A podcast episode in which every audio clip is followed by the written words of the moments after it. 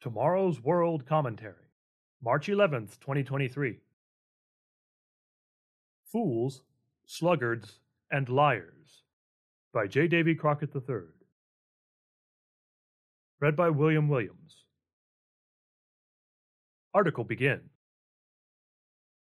No one wants to be labeled a fool, sluggard, or liar, yet there is ample evidence that those fitting these negative labels cause much of modern society's conflicts and confusion.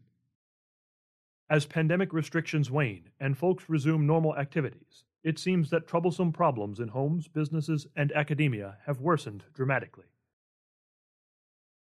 First of all, fools. All barriers are down as activists increasingly promote gender confusion, despite all the inherent problems from this deviant behavior. Sordid incidents of sexual assaults and voyeurism have occurred in restrooms, dressing rooms, gymnasium locker rooms, and shower facilities. The salacious fad of choosing to quote unquote identify as a gender other than one's sex at birth is heavily influenced by popular social media platforms, resulting in enormous peer pressure for emotionally immature young people. Amazingly, school officials, teachers, and much of the medical profession have accepted this madness, supporting the concept and providing gender altering drugs and surgical procedures. It is an ugly stain on the institutions that once were a positive influence on children.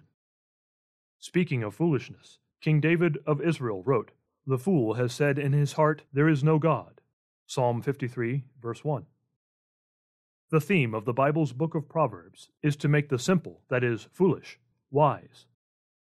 For example, wise people store up knowledge, but the mouth of the foolish is near destruction. Proverbs 10, verse 14. Another gem is found in Proverbs 29, verse 9. If a wise man contends with a foolish man, whether the fool rages or laughs, there is no peace. One may overcome being foolish by applying the precepts of righteous living found in the Bible, including the proper roles and behaviors regarding gender. Secondly, sluggards. As business and industry resume activity after almost three years of devastating lockdowns and interruptions, employers are having difficulty finding employees. The Labor Department reports that over 3 million employable people, some estimate up to 8 million, have quote unquote dropped out of the workforce, simply unwilling to return to gainful employment. The various safety net programs of the federal and state governments, which provide a level of income through subsidies for food, rent, and health care, meet their basic needs so they do not return to the hassle of employment to earn a living. Finding employees that will show up every day, on time, to do their jobs is a challenge for employers. Indolence apparently has its rewards. The Bible also addresses the subject of being lazy. Proverbs 13:4 reveals that the soul of a lazy man desires and has nothing, but the soul of the diligent will be made rich. Proverbs 20 verse 4 uses a farming analogy to illustrate this principle. The lazy man will not plow because of winter. He will beg during harvest and have nothing. In referring to able bodied people, the Apostle Paul was plain spoken on this subject. If anyone will not work, neither shall he eat.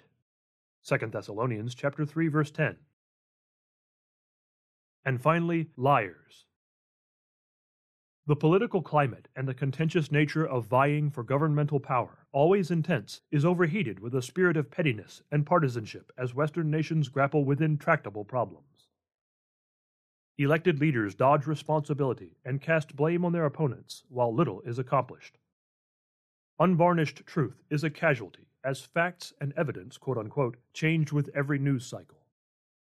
Citizens grow weary of the constant harangue as problems persist in the private sector, those willing to lie on applications for benefits and to abuse the systems for personal gain are legion. There is clearly a dearth of integrity. The ninth of the Ten Commandments states, You shall not bear false witness against your neighbor. Exodus chapter 20, verse 16. Deuteronomy chapter 5, verse 20. Proverbs 12, verse 19 gives this insight Truthful lips endure forever, but a lying tongue lasts only a moment from the New Revised Standard Version. Referring to the Scriptures, Jesus Christ set the standard when he said, Your word is truth. John chapter 17, verse 17. These destructive traits are not new in the annals of history. Human nature, so susceptible to vanity, jealousy, lust, and greed, has been a constant down through time. The Bible, God's handbook for mankind, presents the cause and the cure of societal ills. The prophet Jeremiah was inspired to write, The heart is deceitful above all things, and desperately wicked. Who can know it? Jeremiah chapter 17, verse 9. Paul explained it this way Because the carnal, that is, natural mind, is enmity against God, for it is not subject to the law of God, nor indeed can be. Romans chapter 8, verse 7. There is an evil influence that has negatively affected mankind throughout its history. Satan the devil who deceives the whole world, Revelation chapter 12 verse 9, causes havoc wherever he can. Thousands of years ago, God revealed his code of conduct to guide man's relationship to him and his fellow man. The Ten Commandments, in effect from creation, were codified in Moses' time, Exodus chapter 20. Observing these basic laws will transform one's life and society as a whole. One can repent and change, ceasing to engage in destructive traits and instead embarking on a different way of life, putting biblical principles into practice.